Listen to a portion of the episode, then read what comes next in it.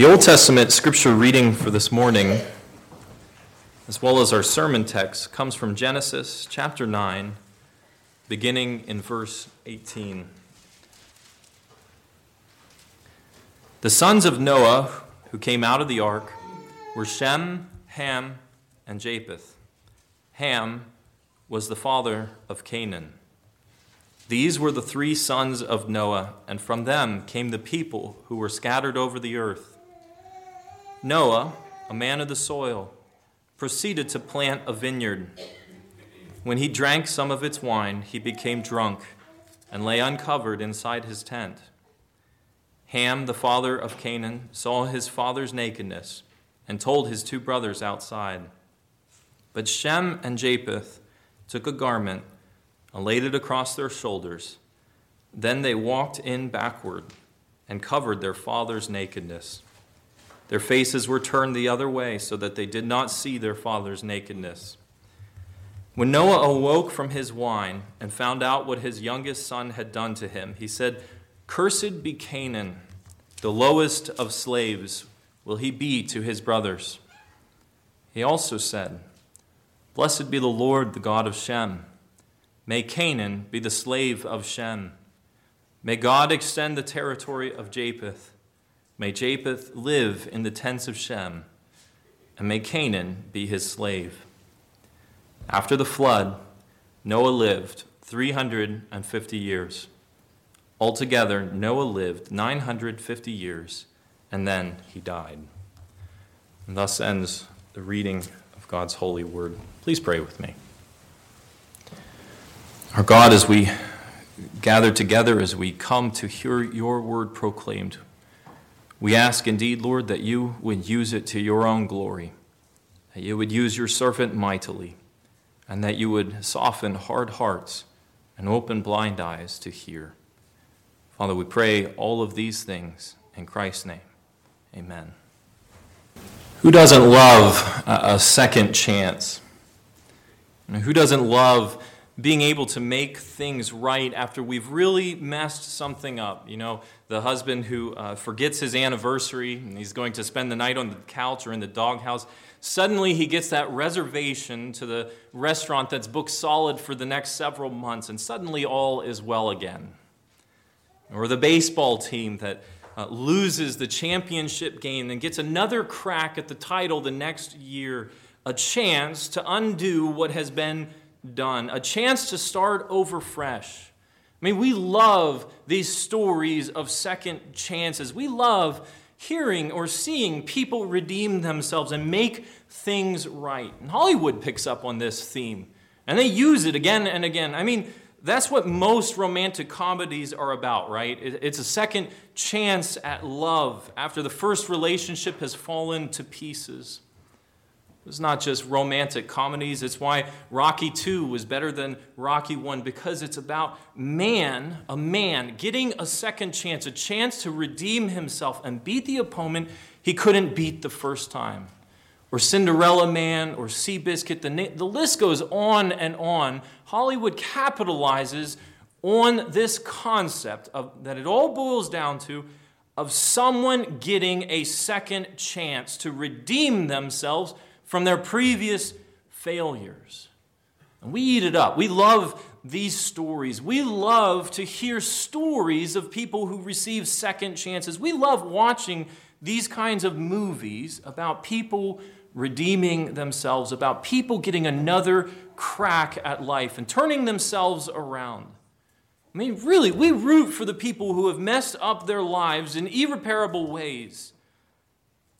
And yet they want to pull themselves up by their own bootstraps. They want to fix things, turn over a new leaf, and start over fresh, erasing all of the old failures that have happened and starting over with a clean slate. People of God, as we've been looking at this account of Noah for the last three weeks or so, it seems as though that is what the story of Noah is all about. Maybe that's why it is loved so much. I mean, in many ways, this text has been moving in a particular direction. Noah has been presented as one who may indeed be the second Adam, who has come to undo all the problems of the world that Adam brought into it by his sinning against God. And because Noah has been found righteous in the eyes of God, Noah is counted a saint of saints. That has how he is presented in the text again and again.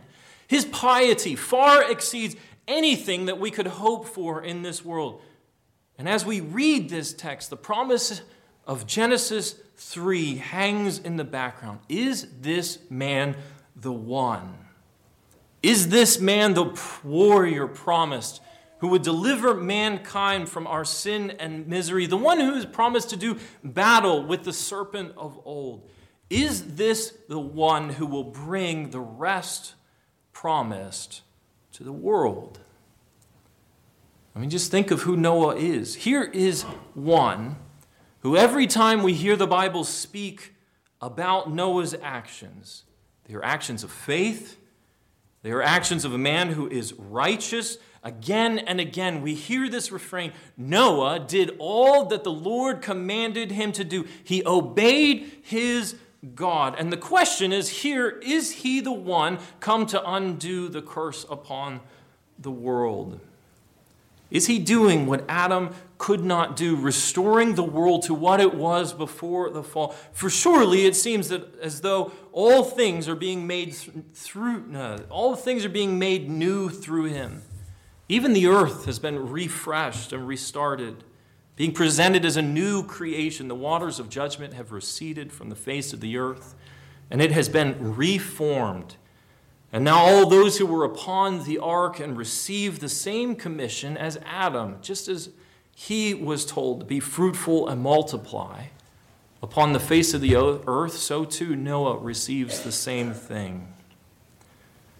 And the question hanging in the background as you read the entirety of the narrative is Is humanity getting a second chance? Are they getting a chance to right the wrongs done by their forefathers? Are the deeds of sinful humanity about to be wiped out for the, forever? Are they being given a clean sheet? And all of these thoughts hang in the air as we come to our text where we witness the fall of Noah. The fall of Noah. Our text opens up in verse 18, and despite how this text has been building towards righting of Adam's wrong, towards the fixing of what Adam has done, and this second chance idea, right away we're clued into the fact that things are about to go awry. Something is amiss, and verse 18 acts as a warning sign that something is not right, and this scene is not going to end well. And verse 18 repeats again that Noah's sons, who exited the ark with Noah were Shem, Ham, and Japheth. And we get this repeated motif and idea of who the sons of Noah are. But then we get this little sidebar that says, oh, by the way, Ham, he was the father of Canaan. And suddenly it changes everything. The scene shifts from one of hope and anticipation to one of suspicion, one that we are on guard for, because you have to remember the context that Moses is writing to. As Moses is writing these words before us, he is writing them to a nation that is wandering in the wilderness of Israel. He writes these words to a nation that God has promised to their forefather Abraham that they would possess a land, a land that is flowing with milk and with honey, a good land, a land that is good for food and pleasing to the eye, filled with many streams and cool waters filled with the fruit of the vine, filled with the fruit of the field. And God has promised this nation that they would inherit this good land called Canaan. But as they prepare to enter that land, they send spies into the land to see what kind of opponents, what kind of opposition they're going to face. And those spies come back saying, We saw giants in the land, we saw Canaanites there. They are here in this land. And as the people of Israel prepare to enter and conquer this land, all they can see is a land that is filled with the enemies of God. That is who the Canaanites are. Israel has seen a land filled with a people hostile to God and his promises and his people.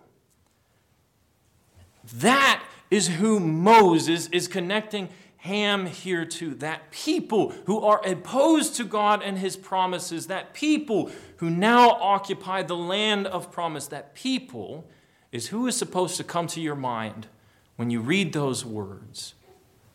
The father of Canaan. Moses is making it very explicit how we are to interpret the scene that will f- follow. And suddenly there is no escaping the fact that the seed of the serpent is alive and well, and again preparing to do battle with the seed of, the, of God, the line of the godly. Two seeds are still at war with one another ever since Genesis chapter 3. And the flood hasn't changed that. And that's what this text is saying. The flood has not changed it. What we are about to witness unfold, it's almost as though we're back to square one with Adam and his children at war with one another. And even as we read these words about Canaan, suddenly it's clear that these two people are about to be at war with one another, even as Israel will face Canaan in the near future, and the Canaanites. And these two peoples, represented in three men in our text, fill the earth with their children, and they begin to multiply upon the whole earth, giving you an idea that the world will be divided between these two lines yet again. The same pattern that was true of old in the ancient world holds true in the time of, of Noah. And as Moses uh, sets this stage, he shifts our attention back to righteous Noah, who plants a vineyard. Noah returns his attention to the soil just as he labored at it before with his father. Just as he harvested it in order to prepare food to be brought onto the ark, so Noah, again, now he is returning his hand to the plow. And the text moves very quickly through a series of his actions. It moves from Noah's planting to his drinking. It moves from his drinking to his becoming drunk, and from his drunkenness to his lying naked and ashamed in his own tent. It's a very quick progression of, of, of events and movements. It's very rapid in its succession.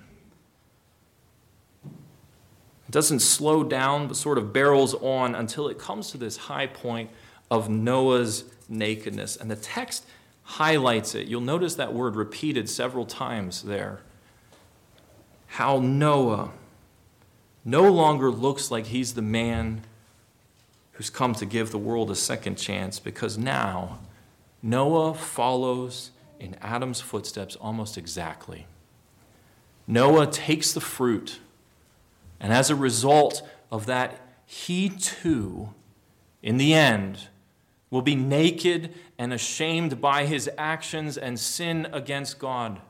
He takes something that was a good thing and corrupts it by the evil in his heart. That is what sin does. That is the heart of all sins. If you can't connect to Noah because he is a drunkard sot, I mean, connect to it in this way sin corrupts good things and uses them for evil. Sin manifests itself most often in our lives in this way. It comes from a good desire, from desiring good things and turning them into idols of the heart. You know, it's a good thing to get grades in school, but it can become an idol if you can't live with yourself when you get a bad one, or if you expect your children to make only good grades. Within the bounds of marriage, sex is a good thing and a beautiful gift from God. Scripture even affirms that idea. But outside of marriage, it becomes a grievous sin. And Scripture tells us elsewhere that wine is, in fact, a good thing. It is good to make the heart glad. And God even found it pleasing to offer before the Lord in Numbers 15. And 1 Timothy 4 expands on it and says, Everything created by God is good, including food and marriage. Nothing is to be rejected if it comes from His hand, but received with thanksgiving. And yet sin takes these good things and twists them into idols, turning everything into shame that will destroy us utterly in the end. Our hearts are idol factories, and we can turn any good thing into an idol. Then that is exactly what Noah does here by drinking in excess, abusing this good gift of God to his own shame. He takes a good gift of wine from God and through the wicked desires of his heart turns it into an idol. And it leads to his shame. That is the direct road it takes it on. But what is so hard to see in this text is that this is Noah. Noah who second Peter tells us was a preacher of righteousness. And now he is a drunken sot. You know, he is a walking wineskin. Here is a man who has lived a righteous life for over 600 years. This man has lived righteous before God and he has been counted blameless. He has been considered a saint up until this point. He drinks and then suddenly he drinks too much wine and loses everything. And it is terrifying to say, but we are never so old that we can't fall into horrendous and grievous sins. You've never come to that point. David sinned with Bathsheba when he was in his 50s. Solomon departed from God when he was advanced in years. Moses grows angry with the people of God and sinned in his 80s by striking a rock and taking some of God's glory for himself. And here is Noah, who sins and becomes drunk over 600 when he is over 600 years old. Don't ever think there is a time that you will arrive and are above sinning because that is exactly when you will indeed fall. And as we not only witness here Noah's fall, we see Noah's fall has ramifications. And in fact, it leads to Ham's reproach. Ham's reproach. As we come to verse 22, it tells us that Ham saw the nakedness of his father and he told his brothers outside. And the text quickly moves on from Ham. And yet his sin is just as central to this text as Noah's sin, because shortly after this whole scene unfolds, Noah wakes up from his drunken stupor, and he, the text tells us Noah knew what Ham had done. And he cursed his line, saying, Cursed is Canaan, a servant of servants he will be for his brothers. So, what is the big deal with Ham's sin? I mean, it, it doesn't seem to get much airtime, yet he receives this curse. What has he done that is so grievous that entitles his entire line to be cursed? What was his sin especially? Well, there's some speculation uh, by the rabbis in the Jewish church who argued that Ham committed some sort of sexual or homosexual activity with his father. And others even say, you know, he, he may have castrated him in his shame. But honestly, those are just uh, speculations. There is nothing that legitimately supports those claims from the text itself. Yet, if you look at the text more closely, and that what Ham does, there really are, uh, is a grievous sin here, and it's a multifaceted sin. It has several dimensions to it. And the most obvious uh, side is that, according to uh, one commentator, it is uh, prurient voyeurism. And I like how he words that, not because of the big words he uses, uh, but because it's sensitive to the audience. Um, gives you all something to look up in the dictionary later today prurient. Uh, but basically, there is some act of lewdness or lustful action taking place here. And the text doesn't get explicit, but it doesn't need to get explicit. It doesn't need to be. There is some sort of unholy gratification in Ham as he looks upon the nakedness of his father. Beyond this, clearly he is disrespecting his father. Here is his parent. Here is the man from whom he has come. And instead of respecting his privacy and respecting his person, he stands in Noah's tent gazing at him. The head of all living at this point. You know, the head of the family, the patriarch of the world at this point, and even his high priest, his pastor, the one who stood before him and offered a sacrifice upon the altar when they got off of the ark and would continue to do so in that standpoint. And now he stands here gazing at him. And ultimately, you know, not only is there a sexual sin here, but he is disrespecting his father, his parent, his, his, his pastor, and then he revels in Noah's failure. I mean, the text tells us that Noah leaves the tent, and the very next action, without missing a beat, is, uh, you know, he tells his brother. You get the impression he practically runs to tell his brother. And after reading this, you know, it sounds innocent enough, but as you dig into it, you will not come across a single commentary, a single person who has studied this text who believes this is a neutral statement. There is an overwhelming sense that Ham comes laughing at his father. He is reveling in and celebrating the sins of Noah. He is mocking how far his father has fallen. You know, this one who was righteous in the eyes of the Lord now lies drunken and naked and ashamed. And instead of mourning, Ham mocks Noah's fall. It's as though he's saying he's no better than the rest of us. You know, and I got to see it firsthand. Go in, Japheth and Shem, go in and take a look for yourself what kind of godly man this preacher of righteousness is. You know, it's as though Ham has irrepressible joy at witnessing the fall and shame and degradation of Noah, delighting in his sin. And James Boice says on this the only thing worse than committing a specific sin is the devilish delight of finding out and reveling in the sins of others. And so sin, Ham's sin multiplies itself. It continues to spread. You see this multifaceted thing. And it climaxes in his mocking of his father, his priest, all because Noah fell. But the sin of Noah and the sin of Ham ultimately both lead to the blessing of Shem and Japheth. The blessing of Shem and Japheth. When Noah awakens, this prophet of old and preacher of righteousness, knowing what Ham did, he curses the line of Ham. He curses Canaan in particular, but Canaan represents the whole of Ham's line.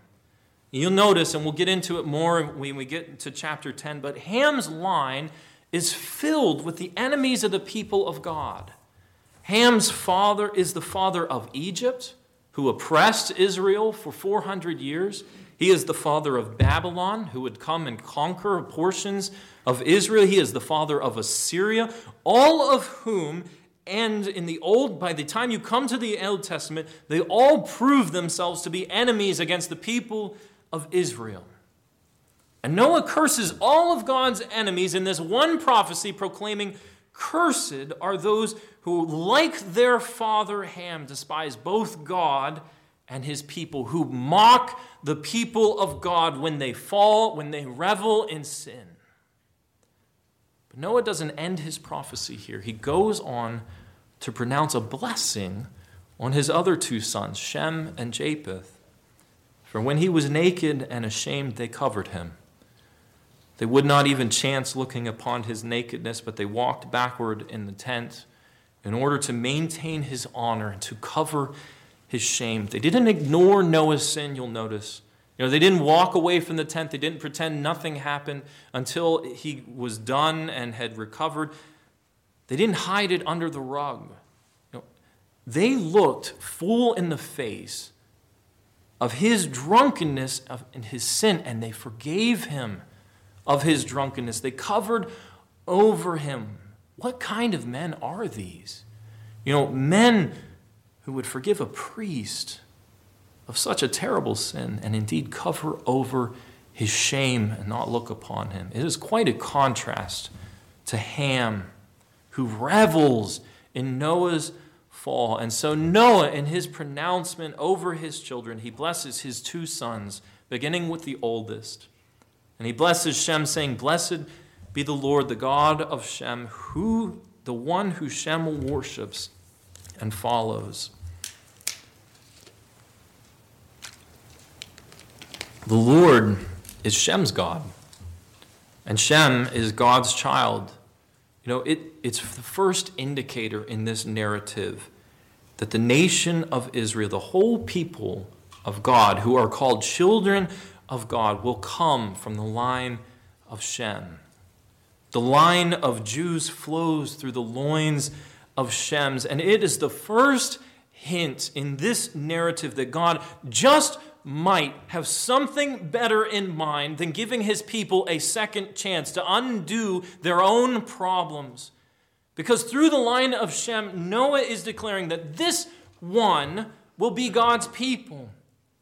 And truly, the second Adam will indeed come, and it will come through the line of Shem. God will still honor the promise that he made long ago, but it will not be through Noah. Yet it will come through his loins. It will come through the line of Shem himself. God elects and chooses Shem to be the one through whom the Christ would come and deliver many from their sins. But Shem is not the only one who receives a blessing here. You know, Japheth too receives a good word from Noah. He is not forgotten in his righteous deeds. Noah says, May God enlarge in Japheth, and may it be that he will dwell in the tents of Shem. And it seems like a strange blessing. What does he mean by that? Maybe he be enlarged. May he enlarge in Japheth, and may he dwell in Shem's tents. What is going on here is that Japheth is being established as a line of Gentiles in the world who would eventually be brought into the people of God. Now, this people from every nation, from every tribe and tongue who would turn to Shem's line for salvation. Japheth is the father of Gentiles who seek after God, who recognize the God of, their, of, of Israel, who run to the tents of Shem for their hope and their salvation, for their shelter. And they will find rest and hope under the shadows of Christ and his wings in the family line or the tents of Shem. And Japheth receives his blessing. His people will not be forgotten, though it will take many years for its fulfillment. And both Japheth and Shem, Noah asks that Canaan would be their servants, that they would be servants of servants, the lowest of lows, and that he and those like him, those in his family, like Ham, who would imitate their father, that they would indeed become the servants of the people of God. What do we make of all of this? I mean, how do we interpret the account of Noah that starts out so promising that here is our new hope, our second chance to do things right, and it ends in drunkenness and the sins of the father being passed to the sins of the son, followed by a cursing and these blessings. How do we make sense of it all? People of God, think of it this way. If our hope is built on nothing more than that God might be giving us a second chance, then our hope is sorely misplaced. Know, because according to Scripture, second chances don't work. You see this in the life of Noah before you. Second chances don't work, even if it were possible to erase completely what we have done and go back and wipe the slate entirely clean. From Adam, our forefather, on, we too, just like Noah, would mess up our chance at redeeming ourselves. We wouldn't be able to make things right. We would continue to cry out again and again God, just give me one more chance to do things right. Just give me one more chance to make things right, to become the man or woman that I am supposed to be. We fail our God, and we are so easily enticed by the idols of our hearts we are prone to excesses of every kind, and yet somehow we convince ourselves over and over again if I can just do this one thing right next time, maybe God will love me better for who I am. Maybe it will make up for the last time I screwed up. Maybe it will be meaningful this time. But God has planned something better than this from the very beginning. He knew Noah would never live perfectly before him. Noah is too deeply affected by Adam's sin. He knew Noah would sin against him terribly. He knew we would need something better than a second chance to redeem ourselves and our actions. He knew we needed a redeemer. He knew we would need someone to come and undo all that Adam had destroyed. And we would truly need someone to come and make his people new creations, to deliver us even from our need to fix things on our own. He paid a price, and he sought us, and he bought us, and he pitied us when we were enemies, unable to fix our brokenness. When we were lying drunken and ashamed, he looked on us with pity and with compassion. And he sent one to cover over our sins, to make things right with God. He doesn't hide it underneath the rug, he doesn't pretend it never happens. He deals with our sin, and he does throw through the death and resurrection of Christ Jesus. And people of God, may we indeed flee from our sins. You know, may we resolve and re- to not revel in the sins of others or delight in wickedness. May we seek moderation as we partake in the good gifts that God has given to us. But most of all, let us stop asking God for a second chance to make things right for ourselves before Him. Let us instead acknowledge that we are sinners in need of forgiveness and ask for it. Because in Christ, God has done something far greater than offer a second chance, something that sounds indeed too good to be true. But it is not too good to be true. He has shed his own blood for the forgiveness of sins. And people of God, this is a trustworthy saying that Christ Jesus came into the world to save sinner. He has shed his own blood for the forgiveness of our sins. Stop trying to do it on your own. Stop trying to find a way to make things right on your own, but turn to Jesus. Flee to him, for with him grace and mercy and forgiveness can be found. Amen. Let us pray. Our Father, we come before you. And we confess often we do not believe the goodness of your gospel. We know that you come and you forgive us through Christ Jesus, and yet we constantly are seeking ways to improve ourselves apart from him. Father, we pray that you would help us to look full in the face of our sin, recognize that we are unable to fix ourselves, and that we need a Savior, one who washes us whiter than snow. And Father, truly, we ask that you would cause us to live a godly, righteous, and moral life in light of what you have done, out of gratitude for what you have done, to abandon drunkenness, to abandon our excesses, to abandon the idols of our heart Father, we pray indeed that you would free us from these things. Help us to not see ourselves as men or women who are ever above reproach, who are beyond an age where we can sin grievously against God. We pray, Father, that you would protect us from our great and horrible misdeeds. We pray, Lord, that you would save us from ourselves.